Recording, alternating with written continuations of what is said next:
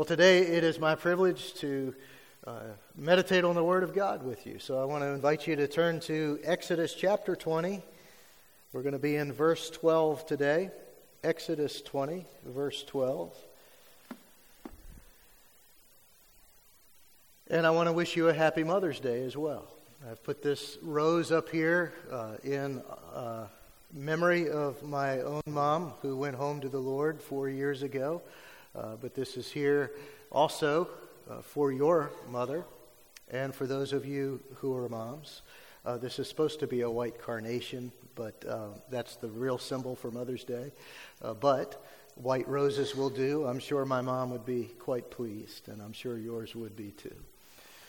But this, this tradition of, of Mother's Day began 104 years ago uh, in Grafton, West Virginia. It's only about three hours due west of here. It's a, it's a nice little town. I've been there uh, a bunch of times throughout my life.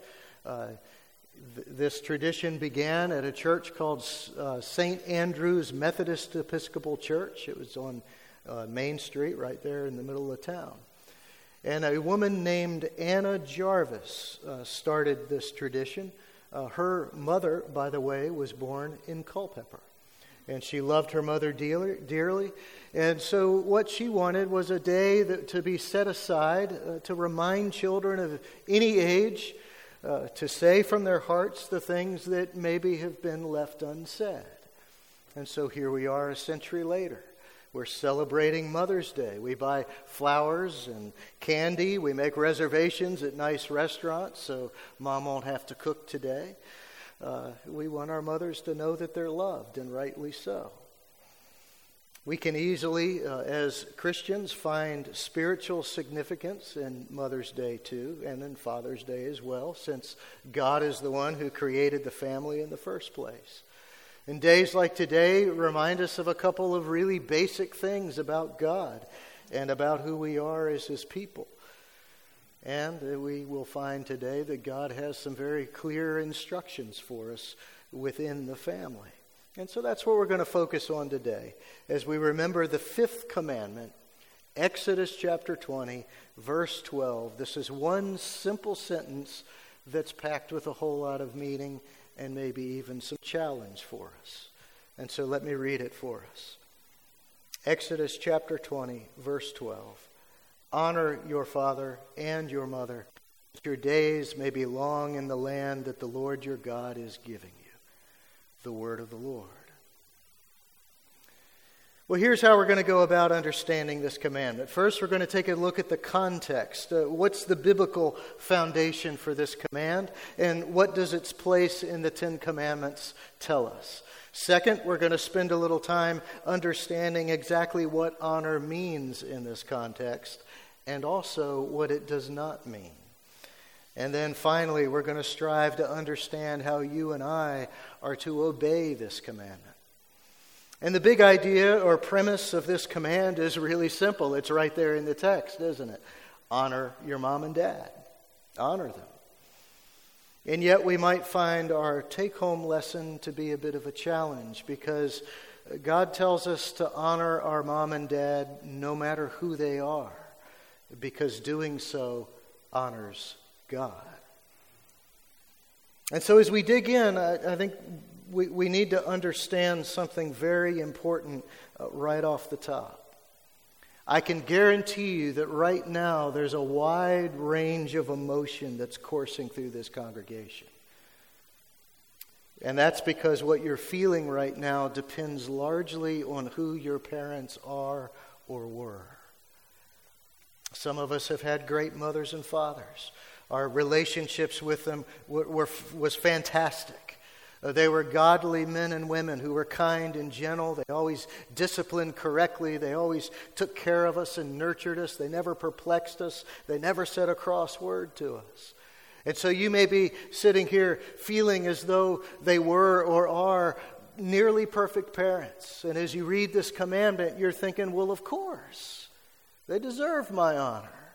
Absolutely. But on the other hand, on the other hand, some of us have a bit of a knot in our stomachs right now, and for good reason. Some of our parents, one or both of them, they hurt us deeply in a variety of ways. You might not have warm feelings for your mom and dad at all. In fact, you might be harboring a great deal of resentment toward them. And that's because there was abuse or neglect or heartbreak and brokenness. You might be looking back at a lot of bad memories. And some of us might even be living through those things right now. And so, frankly, you dread days like today. Happy Mother's Day? Happy Father's Day? Are you kidding me? And so you're really wishing this sermon was about any other passage in the Bible except for this one. You're thinking there's just no way that I can honor my mom and my dad. But you know, I think a lot of us live somewhere in between those two extremes. Our parents did a, a good job raising us, they provided for us as best they could, and we're truly grateful uh, for, for, for, the way that they raised us, even though our parents were, were, they made some mistakes along the way, but they did a good job. And so we're thinking, yeah, I think I can put away my hurts and, and, and honor my mom today. I can honor my dad. I think I owe them at least that much. But, brothers and sisters, I think the thing for all of us to realize is that this commandment is for all of us, regardless of our age or even regardless of who our parents are or even were. And that's because, in the context of the broad narrative of the Bible, honoring our fathers and mothers is woven into the fabric of life for God's people. This commandment is rooted in the fact that God created the human family. And as we dig in now to understand this command, the biblical context of the fifth commandment is that it's rooted in God's created order. We see this, among other places, in Genesis chapter 1, verses 27 and 28. God, so God created man in his own image. In the image of God, he created him. Male and female, he created them. And God blessed them. And God said to them, Be fruitful and multiply and fill the earth and subdue it. And then it goes on to say, And have dominion over all of it, right? But you see, the point here is, is that God created the human family, and there's nothing like the human family. He created husband and wife, and He told them to multiply. And so we see the, this, this is the immediate pattern that's established by Adam and Eve. It's this idea of the family, and we see it all through Scripture. And so the family is, as God created it, is the foundational institution of human society. Husband and wife are equal in that each is an image bearer of God. Each has a different role, but together, as mom and dad, they take on the role of authority within the family. Now, of course, because we're sinners by nature, uh, both fathers and mothers can corrupt the family. Children who dishonor parents and, and others uh, uh, of God's commands can do the same thing. You know, we see this from the get go Adam and Eve sin, right? And then we have the first marital conflict. Adam tries to pass the buck by blaming his wife. They have two sons, and what happens to them? One kills the other and so on. All through Scripture, we see broken families, fathers and mothers and children who are violating God's created order. I think a lot of us understand this all too well, whether it's because of our own parents' failings or because of our own failings. When dad isn't a godly husband or father, the family falls apart. I've learned that the hard way at times. When I've not been a godly man, there's been trouble in the family. When mom isn't fulfilling her role as wife and mother, chaos ensues. I think here's a way we can think about this. On Friday, Leslie's computer, which is getting some age on it, it stopped working right. The diagnostic software that I ran told me that the hard drive was found corrupt and needs to be repaired. And so, because of that corruption, it's not going to work until everything is restored to its original condition. Well, this is the same thing that happens to families. Mom or dad are corrupted by sin. And until they're restored to God through repentance and, and the blood of Jesus Christ, their brokenness affects the whole family. And until then, the family cannot function the way that it should. And likewise, when children of any age don't honor their parents, the family is corrupted. The family cannot function properly when the children don't honor their parents. But you know, the, the important thing for us is to remember is that our sin doesn't mean that God's design is bad. Our sin doesn't negate the holiness of God. Our sin doesn't mean that we need to reinvent the family. What our sin means is that we need to be restored to holiness. We need to be restored to holiness so that God's created order can function as it should. And so, as we fast forward to, from Genesis to Exodus chapter 20, verse 12, we see that God establishes the proper order within the family according to his holiness. Honor your father and your mother. This is one of the Ten Commandments that Conrad read earlier. And there are three reasons that God gives us the Ten Commandments. The first one is so that God can reveal his holy character and nature to us. Secondly, God gives us the Ten Commandments because he wants us to know how to relate to him. The first four commands are all about God. You shall have no other gods or idols. You shall revere God's name. You shall remember the Sabbath. All of these have to do with our relationship with God. And then the third reason that God gives us the Ten Commandments is because He wants us to know how to relate to each other based on our relationship with our holy God. And so the remaining six commandments are honor your father and mother, don't murder, don't commit adultery or steal or give false testimony, and don't covet other people's stuff.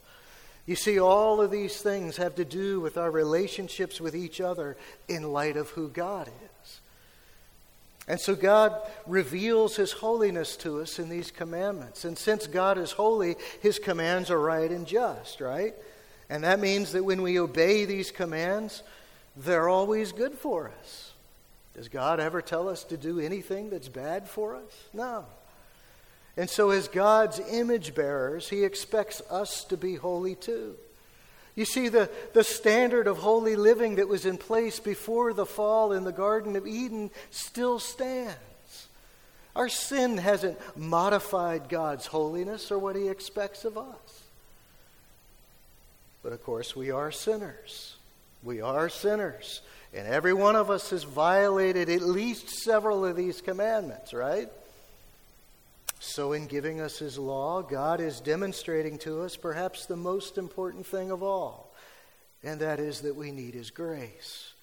We ultimately need a Savior, not only to save us from the wrath of God, but also to restore us to repair our corrupted hard drives so that we can learn to function as holy people again.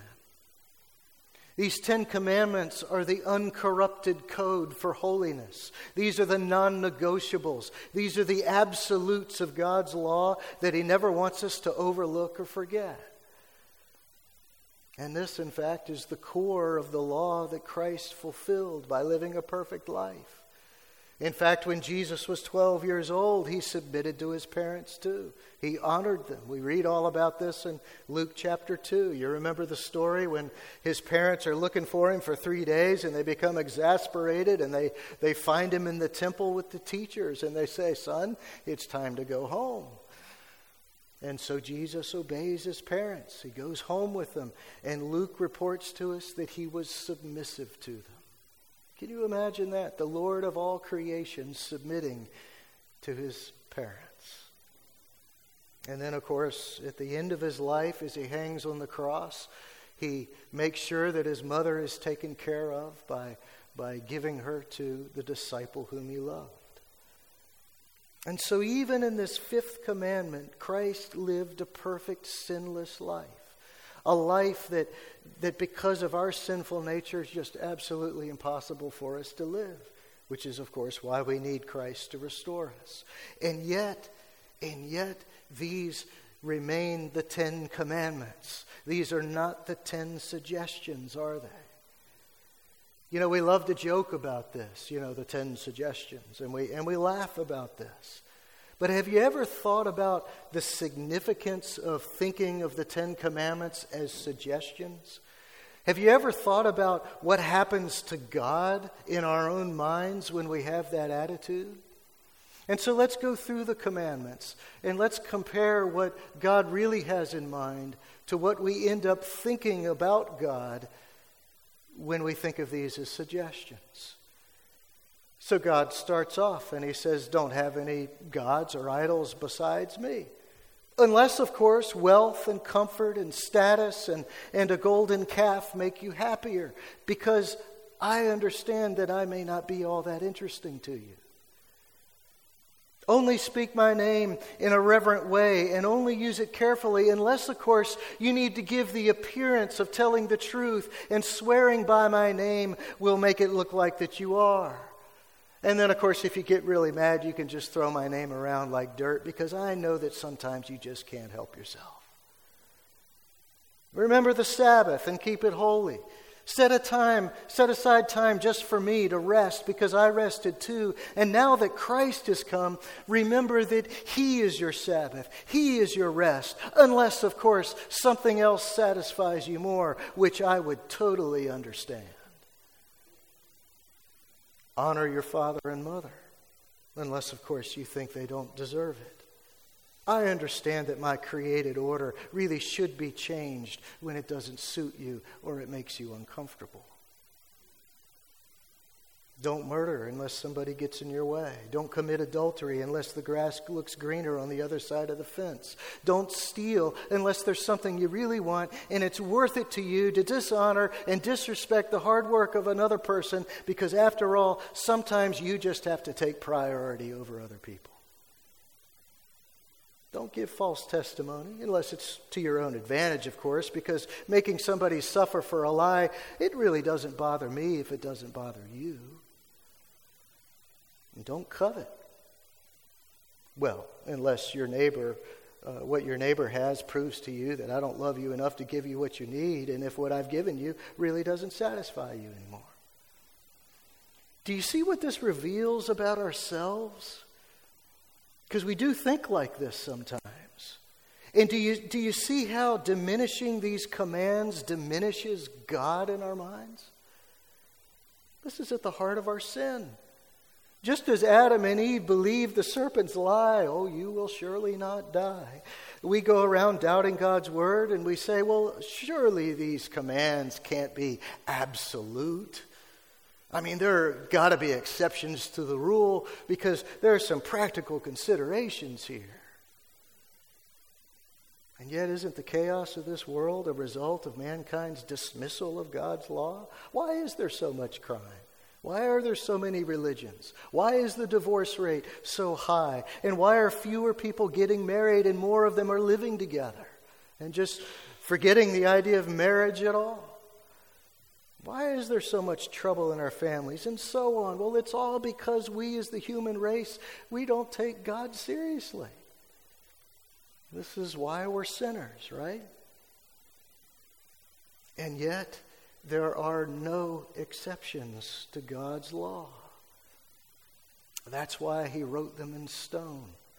He wrote them in stone to demonstrate how permanent and unchanging his holiness is. And so when God commands us to worship only Him, He means it absolutely. When He commands us not to steal, He means it absolutely. And when He commands us to honor our father and our mother, He means it absolutely. And because this is an absolute command, that means that our honor for mom and dad doesn't depend on who they are, does it? It doesn't depend on how we feel about them. Now, we might object here and say that this commandment only pertains if, if the parents are believers. This command is given to God's people. And in the New Testament, even when Paul quotes it in Ephesians, he's talking to Christians. Well, sure, some of that's true. But let me ask you something. Have you ever met a perfect parent, a believer or not? Is there a perfect parent in this room? Raise your hand. Were the ancient Hebrews perfect parents? Were parents perfect in the early church? Are bad parents a modern invention? I don't think so. Besides, neither in the Old Testament or the New Testament does it say, honor only your believing parent, but dishonor the unbelieving one. In fact, we see passages where it says for us to respect uh, unbelievers, to approach them with gentleness and respect. So, this command is actually connected to God's created order, and it's absolute, and it has to do with your relationship with God, not who your parents are. So we owe our parents honor not because of their character, whether it's good or bad, but because of God's character. And because when we honor our parents, we're, we're honoring the roles and authority that God has established from the very beginning. You see, this commandment is not about your parents. This commandment is about you, just as all of them are. These commands are about who you are in relationship with your holy God. And so that's the context of this command. God established the family as the basic unit of human life, and He, uh, and he gives authority over children to mom and dad. And as children, whether we're five or 50 years old, God commands us to honor our parents. But what does honor mean anyway? What does it mean exactly to honor our parents? Well, the Hebrew word is kabed, which means to honor and esteem. It means to regard with great respect. The root of the word conveys the idea of heaviness or weightiness. And so, to paraphrase Kabed in Exodus 20:12, we should view our parents with really a sense of gravity, a seriousness, a deep respect. You see, God expects us to hold them in esteem because of the role that He's given them. And so, in the minds of the Hebrews who are standing at the base of Mount Sinai receiving this command, they would hear something like this Honor, respect, care for and obey your parents their whole lives because God has made them your mother and your father. And the beautiful thing is, as with all of God's commands, is that this command is good for us. It's good for both parents and for children. Children who respect their parents learn to respect authority in general, and they become productive members of society. Children who honor their parents also take care of them into old age, and this is where the benefit uh, is lifelong for parents. You know, I think in our youth driven culture, it's easy for us to forget that we all have value in God's eyes. We just saw uh, a glimpse of the special needs ministry. Uh, you know, uh, people our own age have value in God's eyes. People who are younger have value in God's eyes, and so do people who are older. You see, the ancient Hebrews understood this. They understood that this command meant to take care of aging parents and to value them. And you know, a lot of us are doing that right now. A lot of us are looking after aging parents. We're calling them on a regular basis, checking in with them, uh, making sure they're okay. We're providing for them the kind of uh, housing that they need and the health care that they need. Some of us are taking long trips uh, to go and see moms and dads uh, who uh, need our help. And so you're fulfilling this commandment and doing all of those things. And so, for the ancient Hebrews, caring for aging, aging parents tied directly into the promise that's given in the second half of our verse. We honor our father and mother that your days may be long in the land that the Lord your God is giving you. So, caring and honoring uh, parents into old age meant living in loyalty to the covenant that God had made with his people, that he would give them the promised land and allow them to keep it if they obeyed him. And in fact, later on, uh, we see that one of the reasons that God sent his people into the Babylonian exile is because children stopped honoring their parents. We see this in Ezekiel 22 7. Father and mother are treated with contempt in you. But practically speaking, a son or a daughter, and you know, husband and wife who support parents in this way are, are also teaching their own children to honor their parents uh, so that they could reasonably expect their children to take care of them in return. And this is the beauty of God's design, isn't it? Everybody is taken care of when we live according to God's created order. That's just what happens. It's the blessing of God's commands. And so to honor our parents means to take care of them. It means to hold them in high esteem because of the role that God has given them. But I think that what honor does not mean is just as important as what it does mean because we can confuse ourselves, especially when it comes to obeying parents. And I think Paul helps us to clarify the issue in Ephesians 6 1 when he tells children to, to honor uh, their parents, quoting from Exodus 2012. And so in Ephesians 6 1, he says, Children, obey your parents in the Lord, for this is right. And I think the key phrase is in the Lord. I see two aspects to that phrase. The first is similar to what Paul says to bondservants just a few verses later that their obedience should be done with a sincere heart, as you would Christ, doing the will of God from the heart, rendering service with a good will as to the Lord and not to men. And so children ought to obey parents in the Lord in the same way with sincere hearts in service to Christ. But I see a second aspect of in the Lord. And that is that honoring and obeying parents doesn't mean to do everything they say if that includes denying your faith or disobeying God. It certainly cannot mean agreeing with their sin, right? Because we can't serve Christ by sinning and agreeing with sin. I think a good, a good biblical analogy is the fact that no government on earth has authority except that God has given it authority. Remember Romans 13:1, let every person be subject to the governing authorities for there is no authority except from God and those that exist have been instituted by God. And so that even though that God uses every governing authority to accomplish his will, that doesn't mean, of course, that God condones or agrees with everything a government does, right?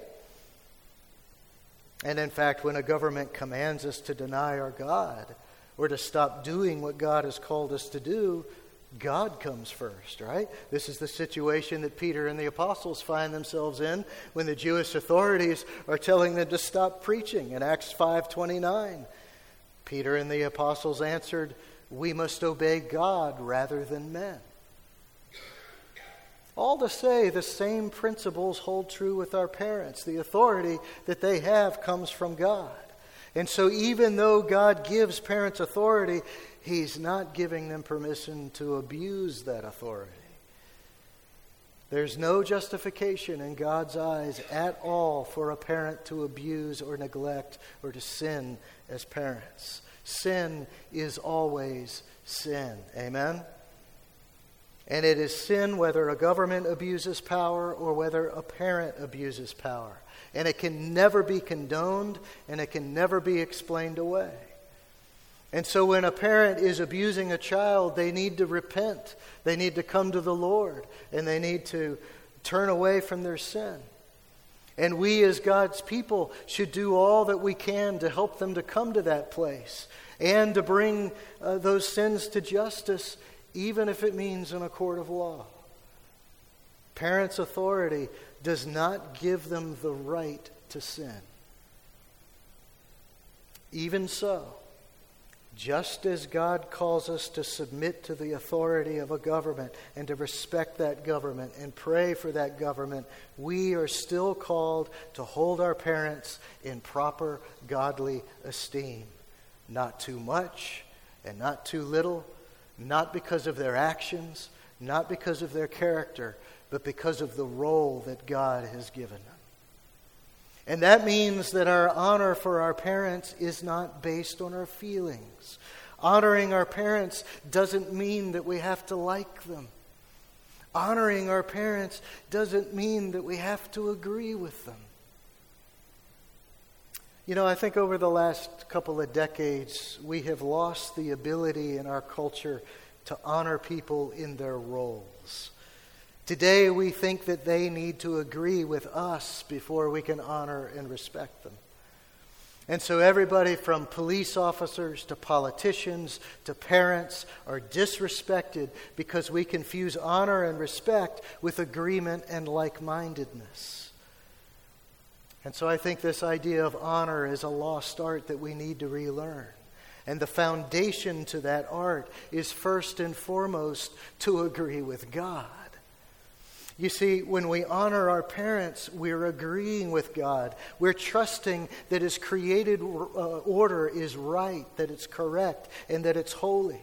Honor for our parents comes from the fact that we love God more than anything else, and all we want to do in this life is to bring Him glory. So, this is not about who our parents are, it's about who we are. It's about whether we're God's children who trust that all of His commands are for our good and for His glory. Now, of course, we've got to acknowledge something here. It is absolutely icing on the cake when we love and adore our parents. That's a wonderful blessing. And that blessing comes especially in Christian families because Christian parents are, are able to love their children in a way that brings them dignity and love and, and respect. And likewise, children are raised to honor their parents. And so today, if that's your mom, it's good and right to lavish her with your expressions of love and affection, to give her flowers and candy and take her out to dinner, right? And we should be thanking God profusely when we've got moms who deserve that kind of praise. And yet at the same time, we've got to be careful not to idolize our parents too, right? Because after all, the second commandment, you shall have no idols. And so to think too highly of our parents is to give them a place on a pedestal that only God deserves. This is exactly what the Israelites did with the golden calf. They put the golden calf on a pedestal where God des- uh, that God deserved because they were so desperate to worship a God they could see. And yet, at the same time, God isn't commanding you to have warm and fuzzy feelings about your parents especially if one or both of them mistreated you. What God does expect of us is an attitude of honor and respect for our parents because He made them our parents.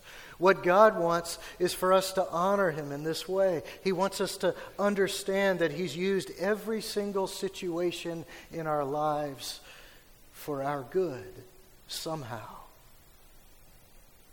You see, this is what honor is about.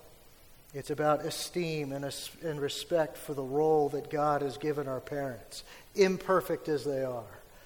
And so ultimately, honoring mom and dad have to do with who we are and that we want to bring honor and glory to our great God. But how do we do this? How do we honor mom and dad no matter who they are? because doing so honors God. How do we do this? How do we honor our parents given the fact that none of them is perfect? How do we honor our parents given the fact that none of us is perfect either? How can we honor them given the fact that we can hold our parents in either too high esteem or too low?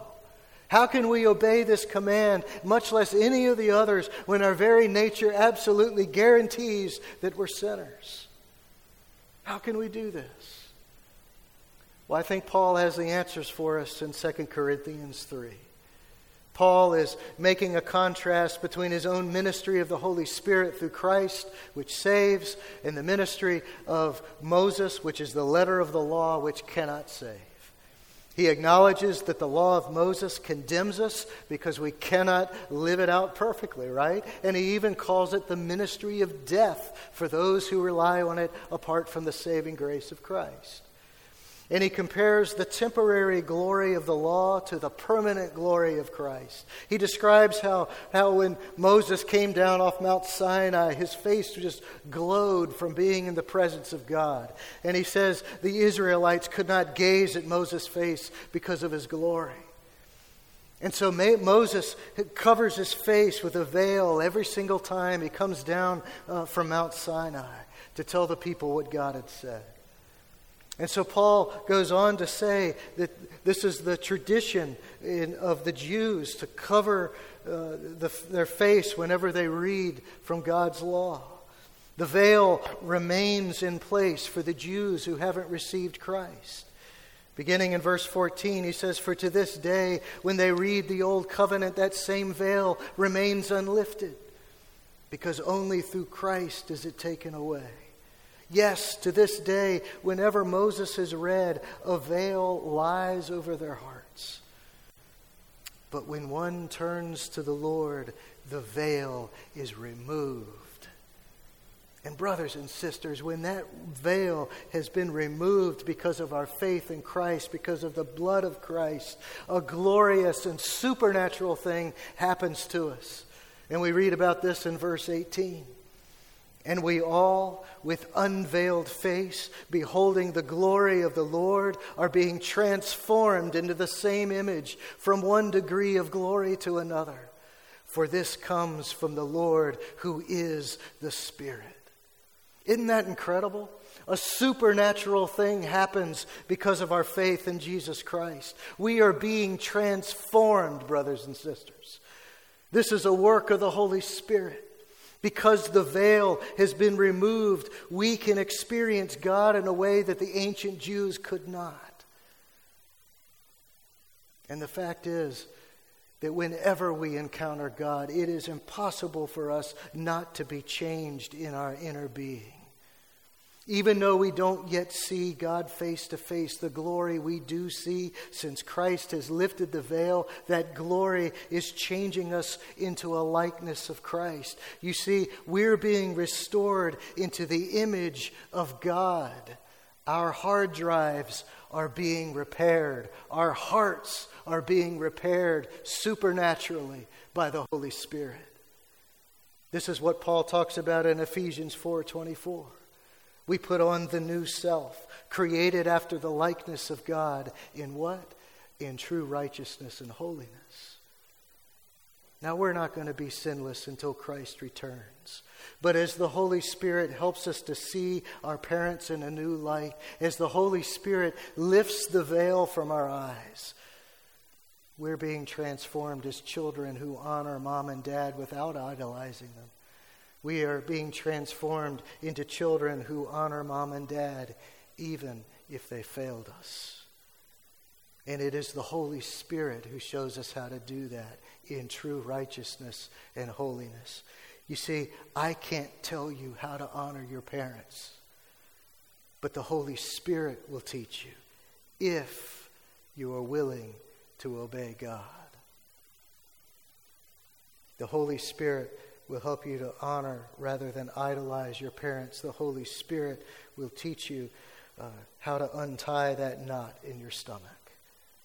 And so honor mom and dad, but not just today. Do it every day to the glory of God. The Holy Spirit is going to show you how if you are willing to obey God.